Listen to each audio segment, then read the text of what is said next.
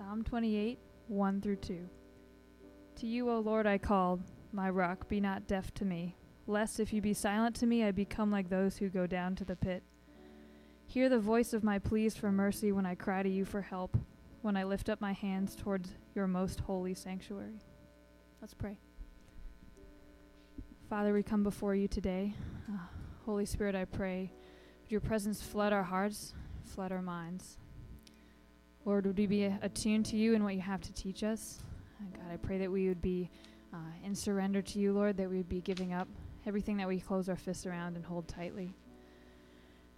God, I pray in the times that are difficult and in the times that are joyful, God, I pray that we would trust you when we can't hear you. Lord, I pray that we uh, would believe, God, when we don't understand. I pray, God, that we would know and rely on the truth that you carry us even when we can't walk. We love you, Lord. Amen.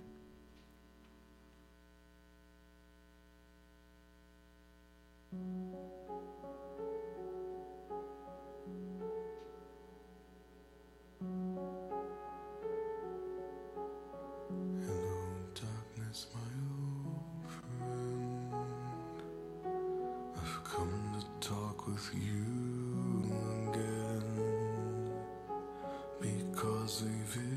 softly creeping left its seeds while I was sleeping.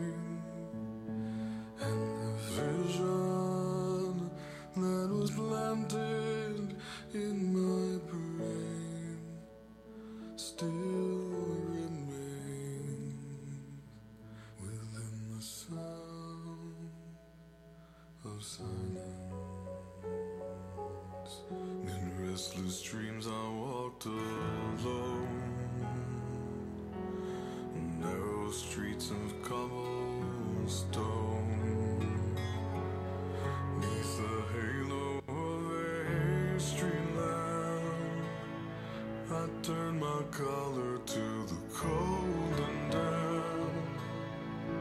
When my eyes were stabbed by the flash of a neon light that split the night and touched the sound of silence.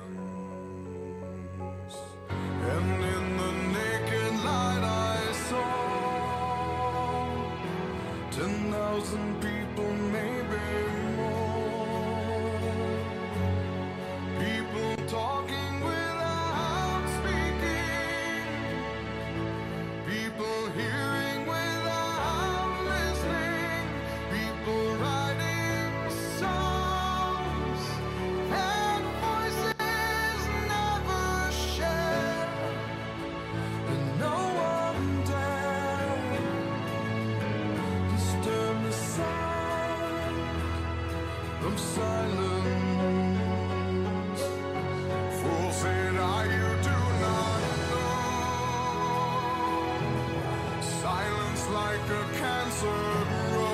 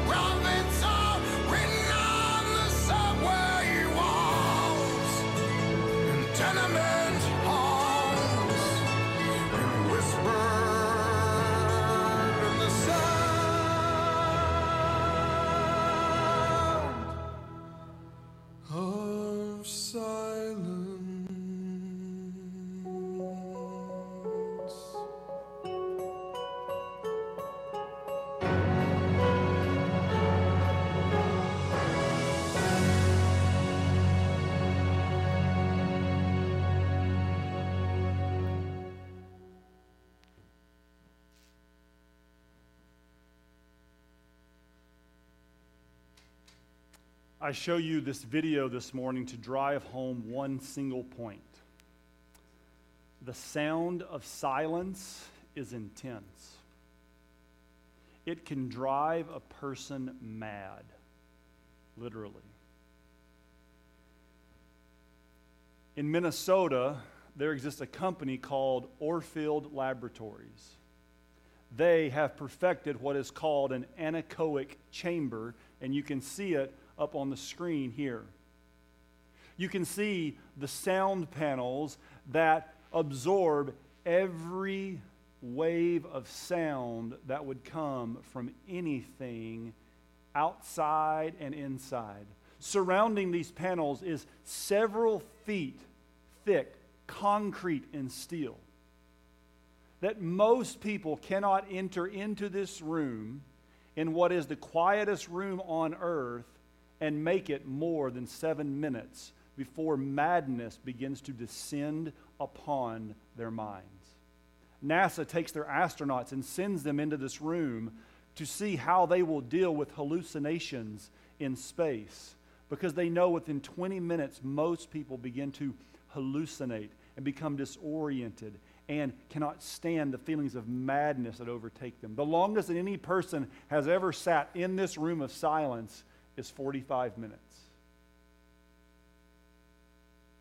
Silence is intense and can be maddening. What is so scary about silence? We live in a world polluted by noise.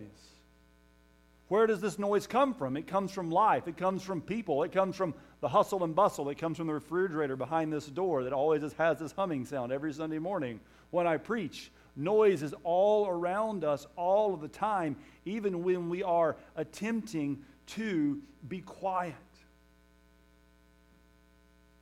Silence isn't so scary when you want it or expect it. But silence is scary when you expect life, but in return, all you get is silence. When we experience silence, but yet we know we should be hearing noise, that is a signal to us that something is wrong, something is amiss. For example, I have four children. I know that things are okay as long as there is noise, as long as there is giggling, as long as there is fighting, things are okay.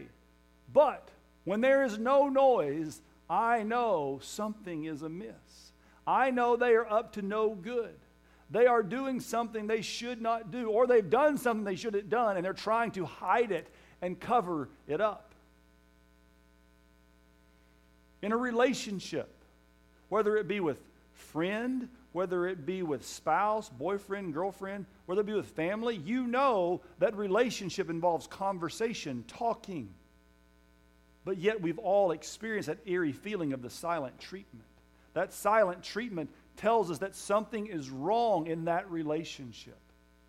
And maybe the most eerie silence in the world is that of a dead body. At my previous pastorate, I was also a chaplain with the fire department. The only time I ever got called meant that someone had died. And let me just say, it is one of the most eerie feelings in the world, a feeling I have never gotten over. That when you walk into a room and you see a body either laying on the floor or hanging from a noose because someone has committed suicide, you expect life you expect, like, no, no, no. How, how, can this body just be there and be still and be silent and be quiet and there be no breath, there be no life, there's no sound coming from it when everything else around it is moving and has life? One of the most eerie feelings in the world is to be in the presence of a body that is completely and totally silent. So, why all of this talk about the maddening sound of silence? Because one of the most troubling things for Christians is when God seems silent.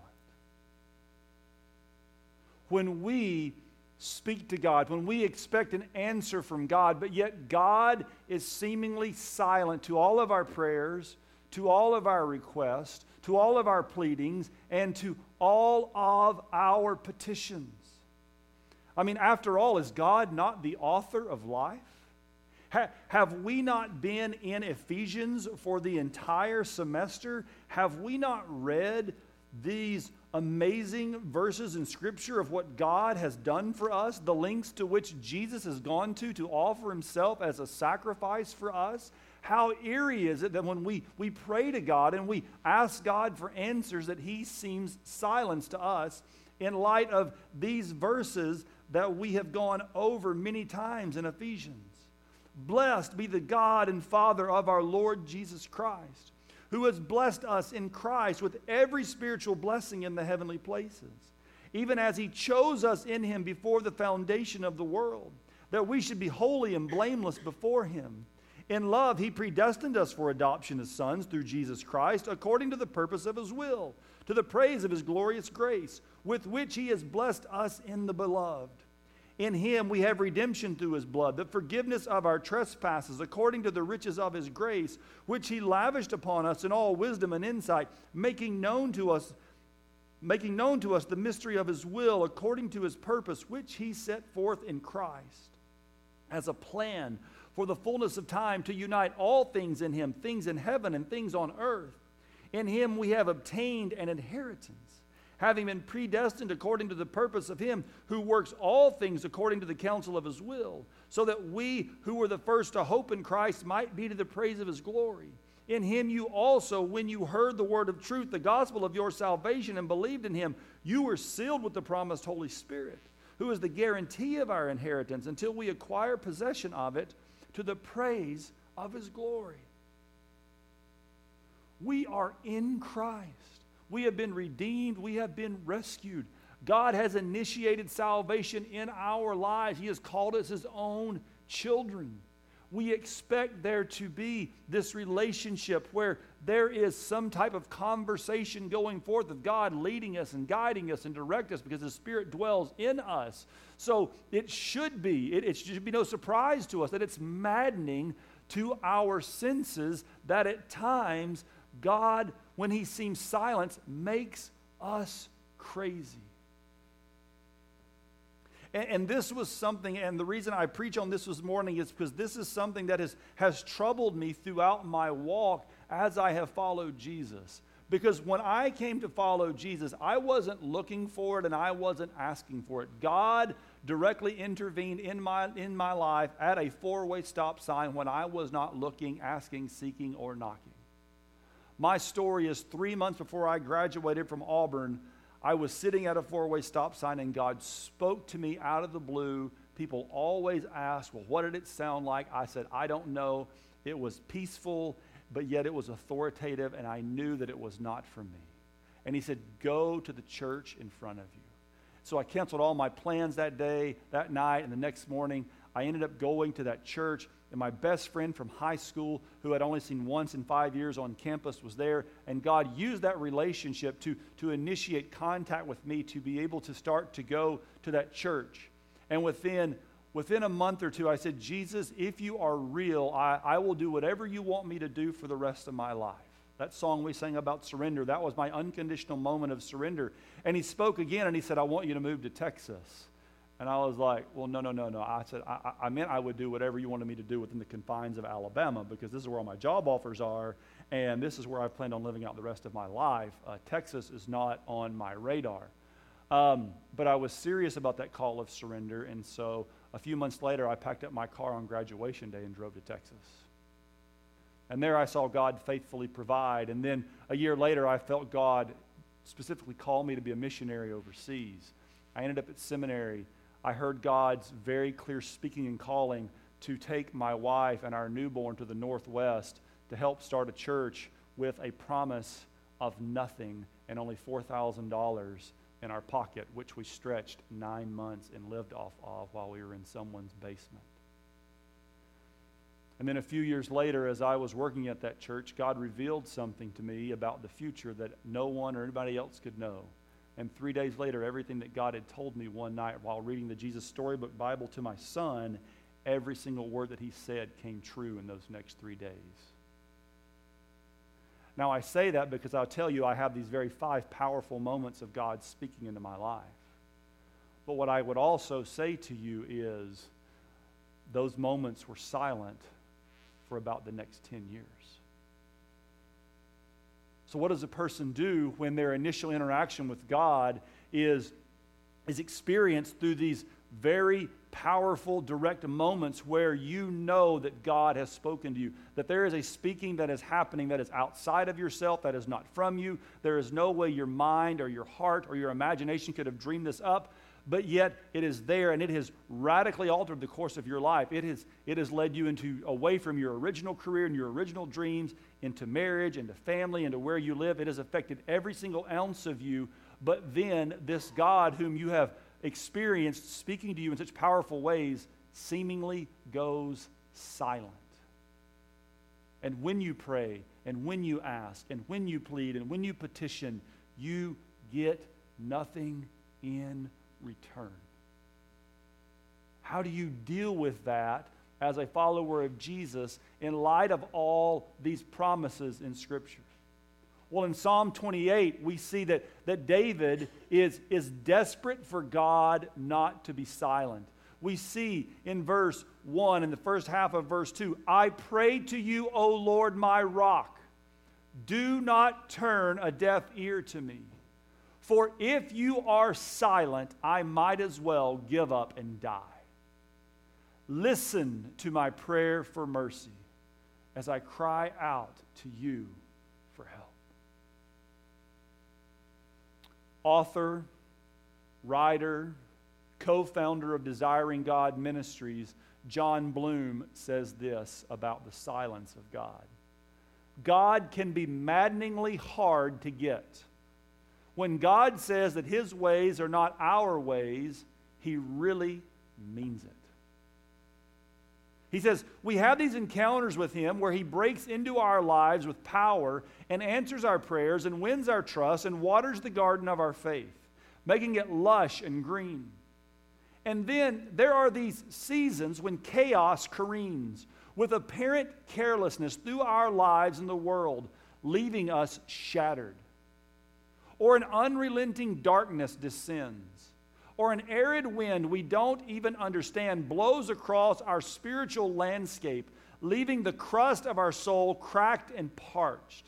And we cry to God in our confused anguish, and He just seems silent.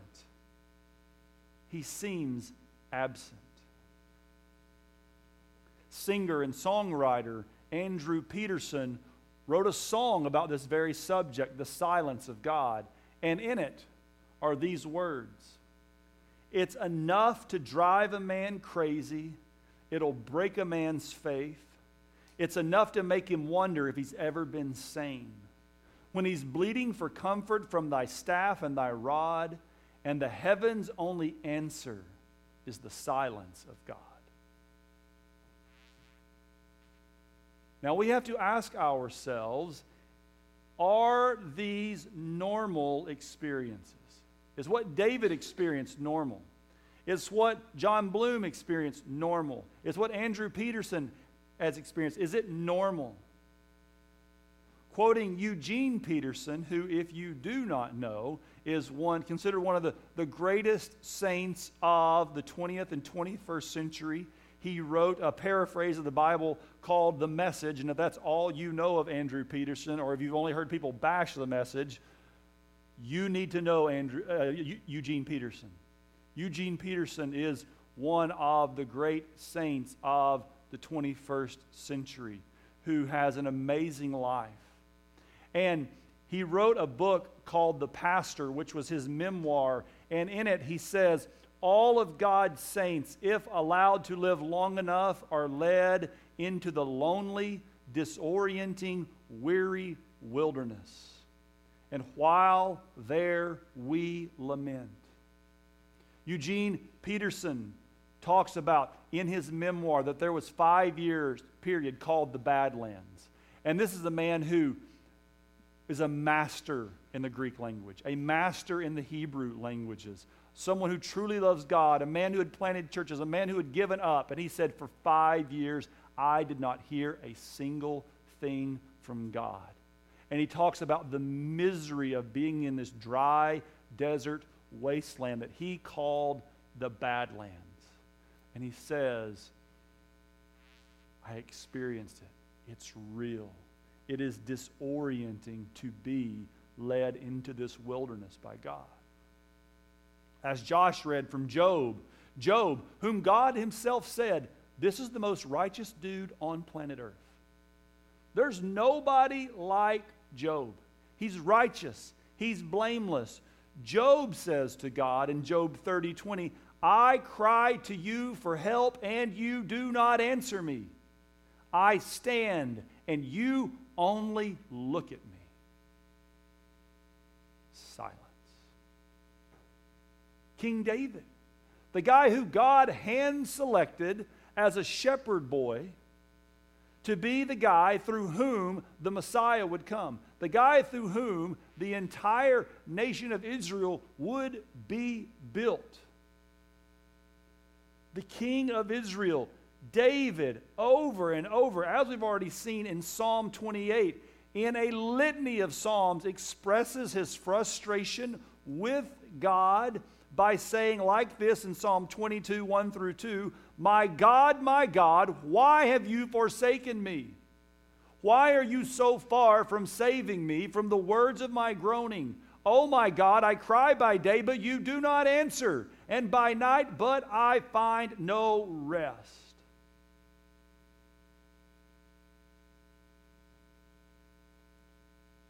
So here is what we know the experience of the silence of God is common to all believers.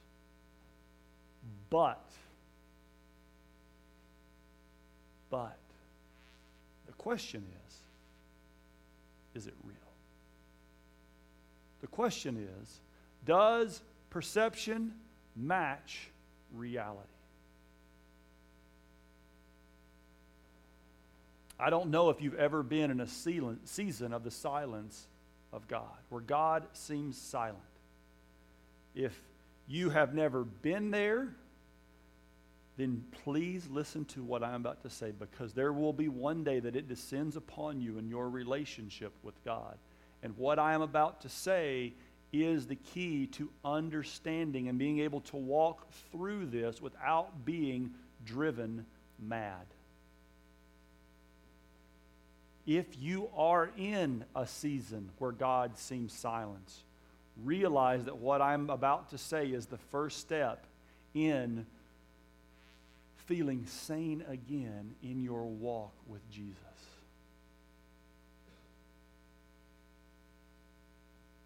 Is the earth round or is it flat?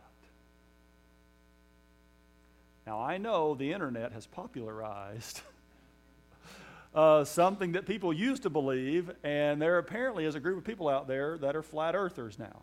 Even I've seen there are some celebrities and some sports stars who support this. I, I wouldn't even call it a theory. I don't even know what you say about this thing. Um, this craziness that the earth is flat. Okay? But we know, I think science has pretty well verified that, that the earth is round. Okay? We know this. But here's the question What is our perception of walking on this earth? It's flat. If, if, if, science didn't verify this, if people didn't go up into space and verify with us that the earth is round, we, it was logical to believe that it was flat because our experience of it is nothing but flat.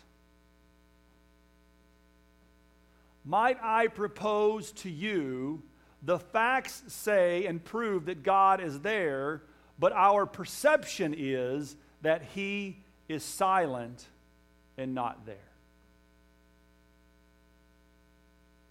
What we experience as God's absence or distance or silence is, big word here, phenomenological. Right? It's phenomenological. It's how we perceive it. It's how, it's, it's how at some point it looks and feels, but it isn't how it is.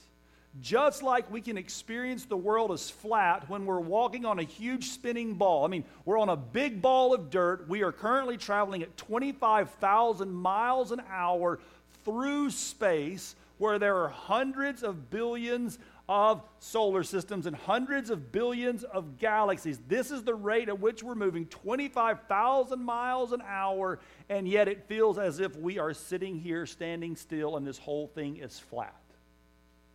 All the while, it's whirling around in space. Our perception is that God is silent, but is he actually silent?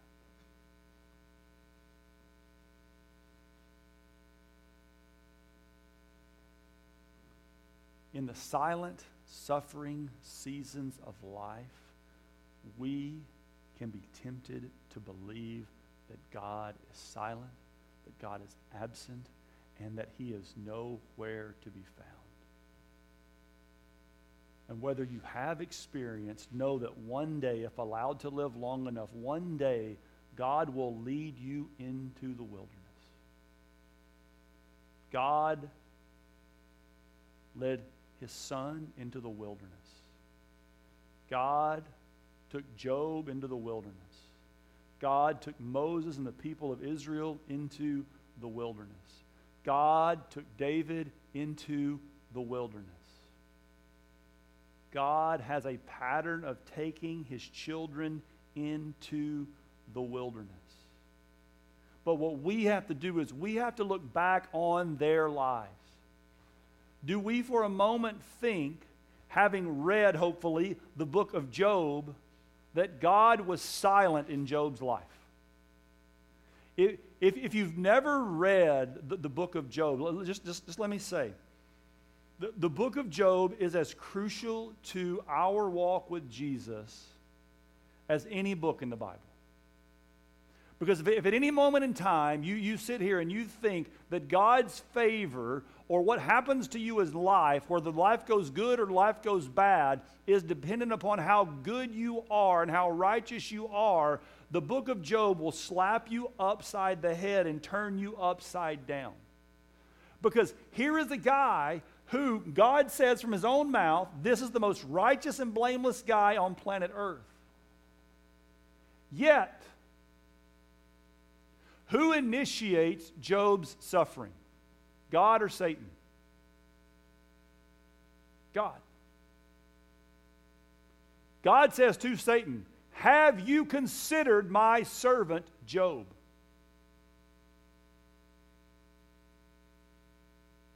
And for 38 chapters,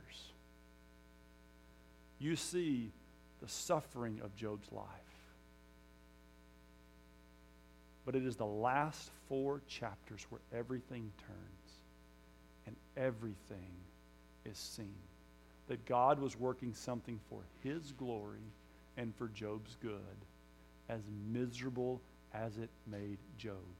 And Job cried out to God over and over and over and over, Why won't you answer me? Why won't you listen to me? Why is it that I am speaking to you and you stand here and you respond to me with nothing? Key is found in chapter 38 if you want to go read it.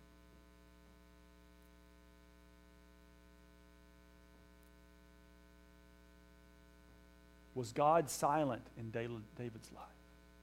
over and over and over when David is crying out to God and he feels as if God is not answering. Was he silent in his life? And the answer is no. And we have the promises in Scripture in Hebrews 13 5. I will never leave you or forsake you. We have these promises from God, but yet this perception and this feeling of silence can overwhelm us. We have promises in Scripture that say, I have been crucified with Christ, and I no longer live, but Christ lives in me. And if Christ lives in me, then how is it that I cannot experience relationship with Him? How is it that He can feel silent to me when He lives in me? And, church, this is the place, as hard as it is to deal with, where we are simply called to trust the promise more than the perception. In these silent, suffering seasons of life, we must, we must trust in the promise of God more than the perception of what we feel like we are experiencing.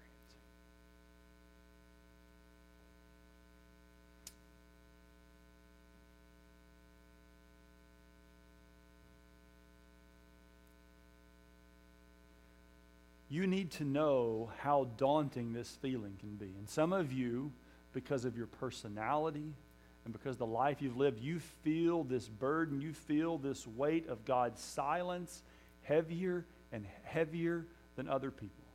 And you wonder why it is that other people don't, don't seem to experience this at all. And you need to know that many people who have claimed to walk away from the faith attribute this experience of the silence of God as one of the main contributors to why they walk away from the faith. You can go on the internet and you can just write, you can type in when God is silent, and you will find a litany of testimonies from people who said they were Christians and now who claim to be atheists because of the experiencing the silence of God. This is the thing that they credit to why they walked away from the faith. And you need to know this is a daunting feeling because if you're sitting here and you're going, like, I don't get this at all, this makes no sense to me, like God talks to me all the time, I'm happy, I'm bright, and I'm cheery, just realize there is a good chance that one day you will be led into this wilderness, and if you do not know how to deal with it, Satan will shipwreck your faith.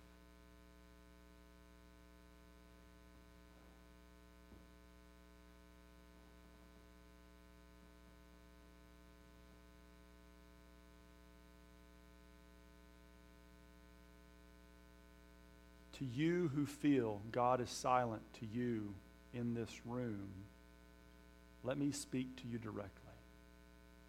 But to you who one day will feel this, please hear these words.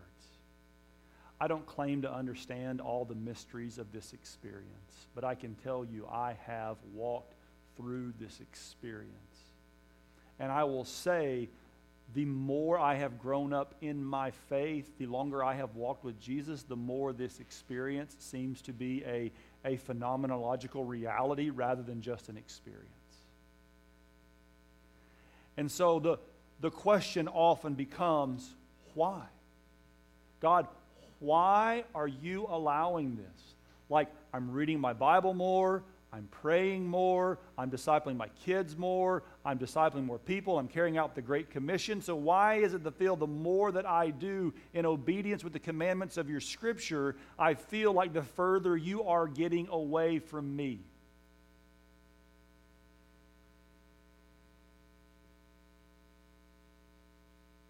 Let me ask you these three questions to see if it helps you help you enter into a space where you can wrestle with this in a better way.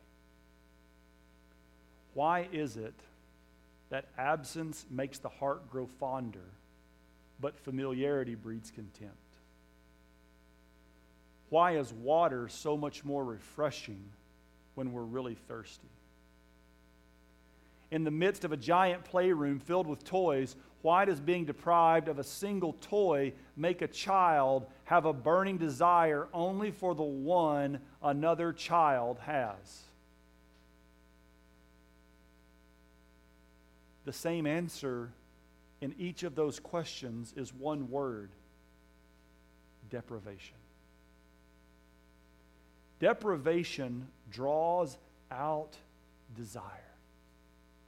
The first question we know what, why does absence make the heart grow fonder, but familiarity breeds contempt? I mean, just recently, my wife was away on a trip for eight days. I can tell you by the end of those eight days, I really wanted to see my wife. And with every passing day that I was deprived of my relationship with her, that, that absence made the heart grow fonder, that there was a stronger desire to be with my wife, to be in the presence of my wife with each and every passing day. I don't have that same urge with, when I am with her every day, when we do life together every day, because she is there. Think about the, same thing with water. You guys know I, I used to live in Seattle for the last 12 years. You need to know I have done nothing but curse water for the last 12 years because it does rain over 200 days every year. I never found water refreshing. I never liked water. I didn't want to go swimming. I didn't want to go play in the water because water was the bane of my existence because we were cold and wet all the time. But guess what? I mean, you know, I always say, like, the only time you, you ever sweat in the Northwest was voluntary, right? Like, if I actually, like, I, and you'd have to run for at least 30 minutes just to break a sweat. Where here, what happens?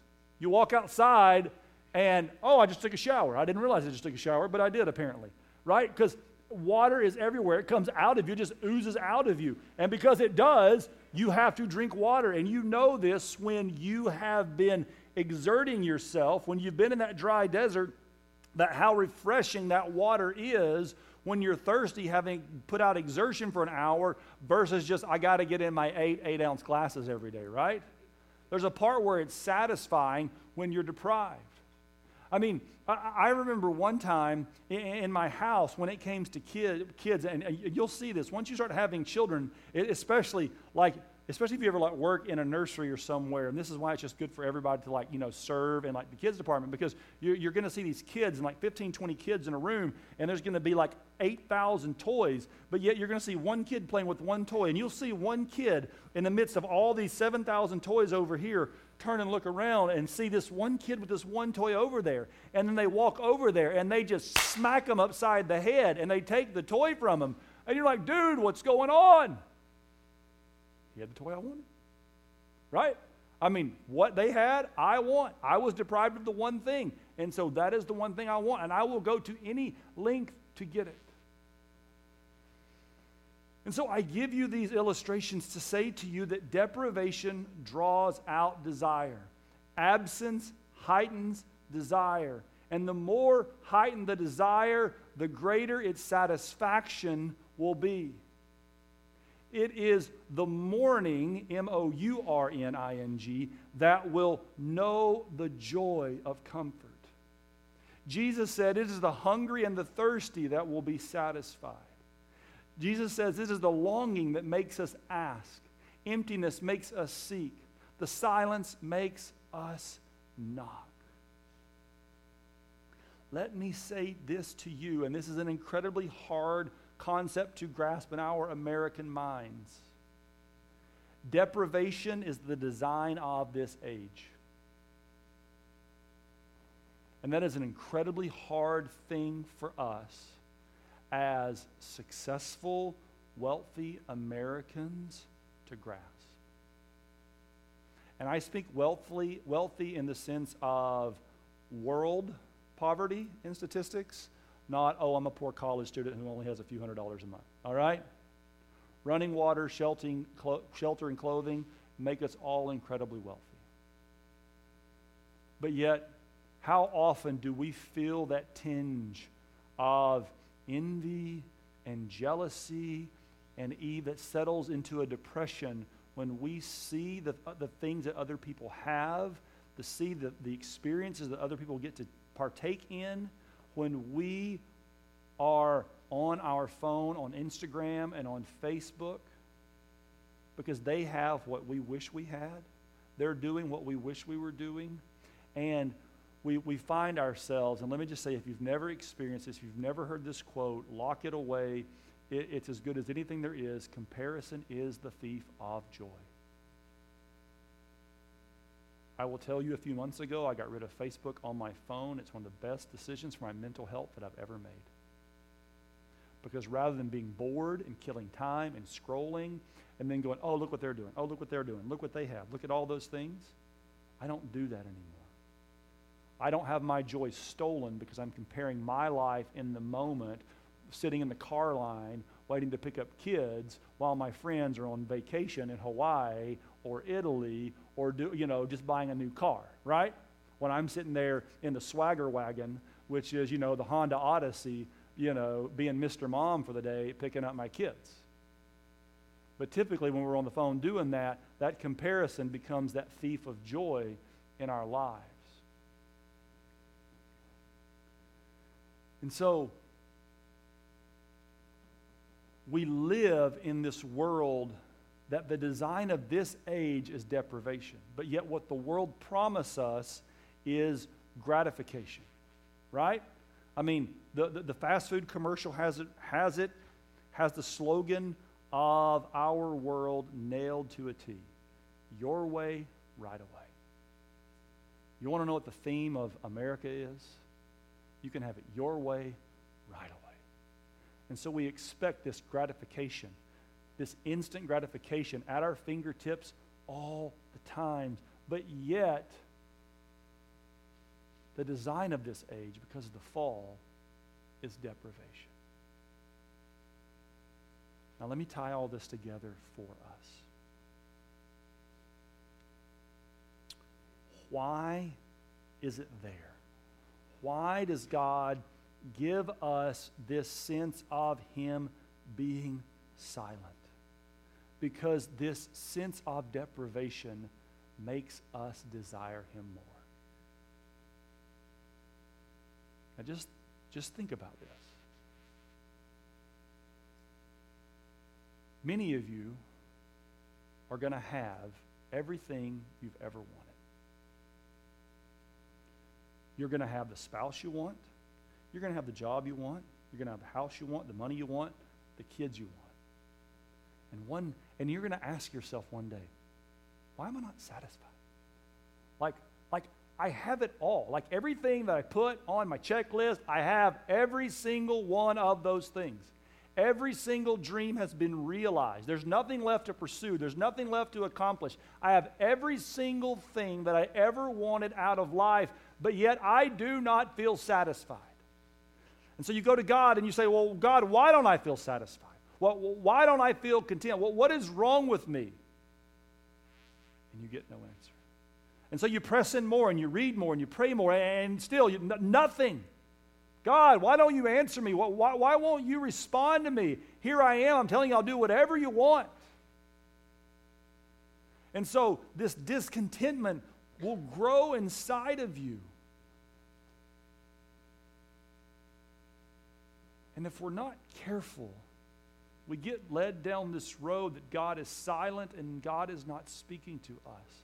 But might it be that the only way for God to get our attention, to keep our focus on Him, and to keep us running after Him is to let us experience this phenomenological experience that He is silent and from us that causes us to press in harder, to run after Him, and to desire Him in a way. And the only way we would desire we desire Him is because we feel we have this experience as if we're being deprived, but yet the reality is we're not being deprived at all. But yet God allows these situations in our life so that we would have a stronger desire for Him a stronger desire more than anything in this world. And so, in reality, is, is it not God's blessing to us that He seems silent? Because if we were completely satisfied with our relationship with Him, if we were completely satisfied with how things were going, we wouldn't run after Him and chase after Him. I mean, I don't know about you, but I don't want to see another turkey until next year Thanksgiving. Right? I've eaten turkey for a whole flipping week. I'm done with turkey. Like in 350 something days, we can talk about turkey again. Before then, I might hit somebody, okay? Because I'm just sick of turkey. But in the same way, if, if, we're fully and completely satisfied in our relationship with God, then we're like, no, I'm good. I got all taken care of. But when we're deprived of that thing we want and we long for, might it be that God allows this feeling of deprivation, because it's not a reality, but this feeling to institute into our lives a strong desire to run after Him and to chase Him. So, what we have to do is, is to reframe the conversation. It's not as if God is silent, God is not speaking, God is not working. So don't get depressed by thinking, oh, God is not speaking, He's not answering, he, He's not there. No, because He is. But rather reframe the situation and say to oneself, God is using this so that my desire for him would be stronger, so that I would pursue him more, be drawn into a relationship with him more, that I would be dissatisfied with the things of this world, that I would realize what Scripture says is true that the word, things of this world are, are fleeting and failing, they will all pass away, and the true joy and the true treasure is Jesus Christ himself, and my pursuit of him and my relationship with him. And what this will also do for you, and do not miss this. So many people, when they have these feelings of, of God being absent, God being silent, they give up and they get away from community. Let me, let me tell you the place you need to be is not in isolation. Do not run into isolation. Satan has a filled day with people in isolation because when it is just you and him sitting alone in a room in a downward depressed state, he will pile on top of you and he will beat you down. The place you have to go is to the community of believers. Because what you have to remember, even if you feel as if God is silent and not speaking directly to you, you need to know there are three places where He is always speaking to you. Number one, the community of believers. Do not get isolated take heed of Peter's warning in 1 Peter 5 8 that the devil goes around like a roaring, like a roaring lion, seeking whom he may devour. He wants you separated from the herd. But you need to know God will always speak through the counsel of other believers. So you never have to feel that God is silent if you go to a, another brother or sister who will speak truth and grace into your life. The other place where God is always speaking, and I, I referenced this last week, is that He has spoken to us through His Son, not ESPN, all right? He has spoken to us through His Son. This is the Word of God. There are over a thousand pages of God's Word given to us we have the words of God. We have the words of Jesus Christ written down and recorded for us. For us, God is never silent because he speaks through this word. If you do not know Hebrews 4:12, learn Hebrews 4:12. For the word of God is living and active. It's sharper than any two-edged sword. It divides soul and spirit joint and marrow, judging the thoughts and the attitudes of the heart. If you are reading this word, God is speaking to you. God has spoken and he continues to speak through this. Now, you may have questions about career choices and the person you're going to marry, and you're saying, God, I'm asking, why aren't you answering? That's another discussion for another day. But I say this to you to just be aware of this. If you're in a silent, suffering season, reframe this conversation. Turn it and understand that God is drawing you closer to Himself, not distancing Himself from you. That is actually a blessing and a gift to make you pursue Him, to give you an increasing dissatisfaction of this world and a greater desire for and if you've never experienced this, one day, my prayer is that the Holy Spirit will bring this to this sermon to remembrance. It'll bring this to remembrance like, oh, before you get down in that deep, dark black hole of depression, realize that God is actually at work, not being absent from you.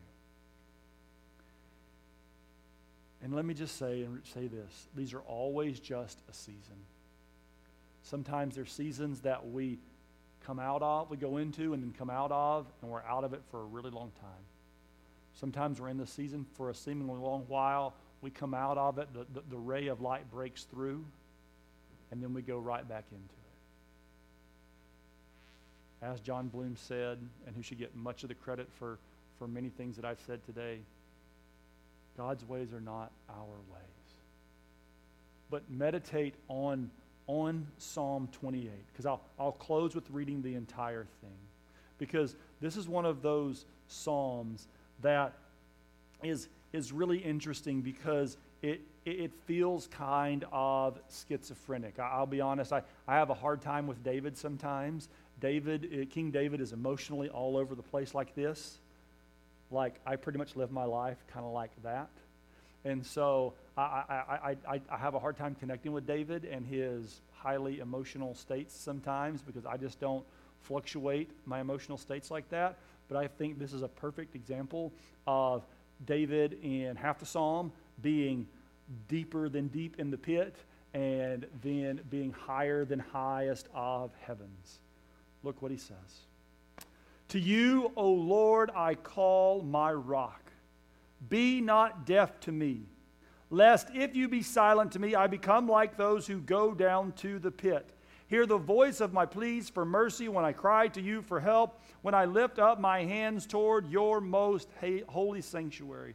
So we can see, we can see, we can feel, we can sense his desperation. And he begs God do not drag me off with the wicked, with the workers of evil, who speak peace with their neighbors, while evil is in their hearts. Give to them according to their work and according to the evil of their deeds. Give to them according to the work of their hands. Render them their due reward because they do not regard the works of the Lord or the work of his hands. He will tear them down and build them up no more. So you can see David is understanding and espousing his own righteousness and is saying, God, why aren't you speaking to me? Yet when I look at around of all these other people who are doing evil and not doing what you want, they seem to be successful. They seem to be thriving. They seem to have everything, and life seems to be going well for them. God, I need you to speak. I need you to do something. I need you to move. And then all of a sudden, there is this shift where, and, and it's interesting in my Bible how the first five verses are going down into the pit, but yet in verse six, we get this climactic high moment where the next word out of David's mouth is, Blessed be the Lord, for he has heard the voice of my plea for mercy. The Lord is my strength and my shield. In him my heart trusts, and I am helped. My heart exults, and with my song I give thanks to him. The Lord is the strength of his people. He is the saving refuge of his anointed. Oh, save your people and bless your heritage. Be their shepherd and carry them forever. This psalm should be a reminder of us that we live sometimes in this depressed state because God feels silent and absent to us. But know that God is always at work. And that moment of light, that breakthrough, that moment of joy is somewhere on the horizon. But until that moment and joy and horizon comes, fully and forever in heaven, in seasons in this life, remember that the seeming silence of God is there to give you this sense of depri- deprivation, that you would desire Him, run after Him, that you would ask, seek, and knock over and over and over until you can say with David, Blessed be the Lord, for he has heard the voice of my pleas for mercy. Let's pray.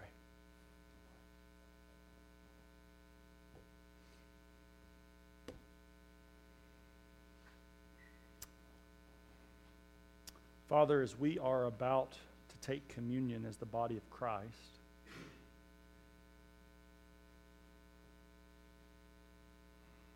I pray that this communion would be comforting and soothing to those who are suffering in the silent in one of the silent seasons. I pray that as they take the body of Christ that is broken, as they drink from the cup that represents his blood that was shed, that they would see that there is a God who loves them. For if they are your children, you have pursued you have redeemed them, you have forgiven them, you have blessed them with every spiritual blessing in the heavenly places. You have given them a deposit guaranteeing their inheritance. That Christ lives in them. They are in Christ. They are as righteous and blameless as the Lord Jesus. May they sense and feel the depths to which you have gone to redeem and to rescue them by the shed blood of Jesus Christ.